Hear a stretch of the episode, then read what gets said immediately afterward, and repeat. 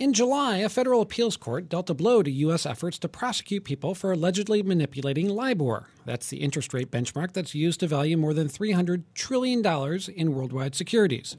The panel threw out the convictions of two former Rabobank traders in London, saying, the pros- saying prosecutors had improperly used testimony the two men were forced to give in the UK. But now, U.S. prosecutors are proving they aren't giving up. On Friday, two Paris bank bankers at Societe Generale were charged with submitting false information about the rates at which that bank was able to borrow money.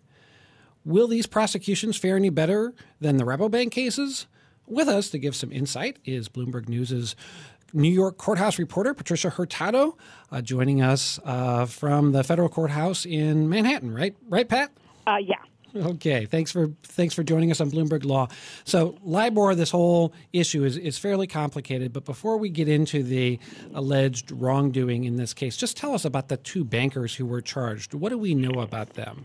Well, it's an unusual case um, in that this is the first time uh, the U.S. government has uh, brought charges against two female bankers, um, but they're basically the allegations are that they engage in the same kind of corrupt activity that their male colleagues at other banks engaged in. So these women were uh, longtime bank uh, bankers at uh, who'd worked their way up. Uh, some one of them has been at uh, Societe Generale for at least 15 years and worked her way up to the leading the desk that. Um, all did all derivatives trading in the world, and her subordinate is accused of, of helping her in this scheme. Now, is getting them here going to be a big hurdle? France has been reluctant to extradite in general, and particularly with respect to a former Societe Generale trader charged with benchmark rigging by the UK. Uh, yes, and that's already happened. The Paris Appeals Court uh, refused to extradite uh, earlier this year a former SocGen trader who was charged with benchmark rigging by the UK, and they wouldn't send him there. Um, it, um, it's unclear if these women are both they're both French citizens whether France will send them to the U.S. Um, there is also there's possibly one avenue open to the U.S. government in that if one of them, and it's believed to be uh, the defendant, Ms. Szandray, uh, is in the in London, the, the UK might be more willing to turn over a non-UK citizen to the U.S. for prosecution, but that remains to be seen. So, so tell us a little more about the allegations, and in particular, what what was their uh, supposed motivation behind what what they were accused of doing? Um, there their allegation are is that every day uh, 16 member banks submit a rate submission for what the bank is believed to be able to trade and sell uh, t- derivatives on, and that rate is submitted, and then uh, uh, averages come out. What these women are accused of doing is submitting an average that make it look like the bank was in a better financial position than it actually was, and the government alleges the U.S. government says they were doing it to protect their reputational harm uh, that the bank would get if the real uh, trading rate or uh, LIBOR rate was really known to bar- its ability to borrow money.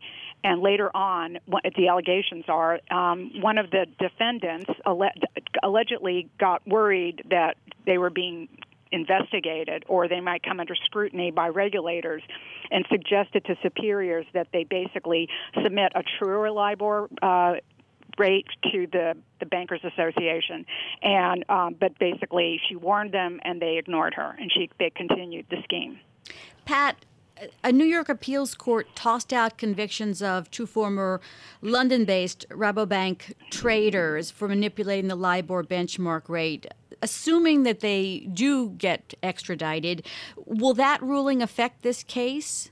Um, that was a kind of an interesting case because the way the it's been explained to me and the way it kind of came out at the trial of the Rabobank case is um, the government, the U.S. government, did an investigation into LIBOR rigging, and it was talking, it was investigating the effects it had on the U.S. market, and some of the LIBOR rates get affect interest rates uh, as well as like how much uh, interest rate you pay on your credit card fee. So, um, what the, the argument was that the UK and the US had competing investigations, and the UK had um, compelled some of the defendants to give testimony against their will, and the argument was that the witness, one of the key witnesses in the U.S. case, read this compelled testimony and was tainted. Um, in this case, apparently, the government doesn't have that problem because this is an, just a solo U.S. investigation. So there's no other component invest, you know, parallel investigation carried out by any other kind of regulatory agency. So, Pat, Pat let me a- ask you this question: Is uh, if one of the arguments here is that you know well, this this alleged conduct, these women are in um, Ms. Uh, Singh, Sin, I am having trouble with the name, Sindzingre and Bescond were in uh, Paris, and the alleged you know, LIBOR is centered in London. What's the U.S. interest in uh, this whole matter? Why are U.S. prosecutors involved in the first place? Well, the U.S. government says that if this LIBOR rate is rigged, even if it's rigged in Europe, it affects transactions all across the world, and it affects it's a 350 trillion dollar market. And uh, the U.S. government specifically says, as a result of the LIBOR rate getting rigged by these women, um, allegedly being rigged by these women, it affected um, financial products. Um, that were euro dollar futures, and one of those uh, that bases their rate on the euro dollar future is um, traded on the Chicago Mercantile Exchange. So the allegation is it harms U.S. markets, and it could eventually affect how much money you pay on an interest rate on your credit card bill every, or how much you pay on a student loan. Pat, these cases seem to indicate how difficult it is to have cross border prosecutions with the different rules involved and the reluctance of some countries to hand their citizens over. Yeah, I mean, it's it seems like uh, it, this since this case got announced, literally, you know, a week after the ruling in the uh, weeks after the ruling in the appeals court, setting aside the Rabobank conviction, it seems to show that the U.S. government is kind of pushing forward with a resolve to sort of try to get at least bring prosecutions, whether this is to put um, pressure on the bank, uh, to um, the Societe Generale to cooperate with U.S. authorities or regulators, or adhere to more stringent rules and to avoid rule breakers. Um, it's unclear, but the U.S. it shows resolve that they're not giving up yet.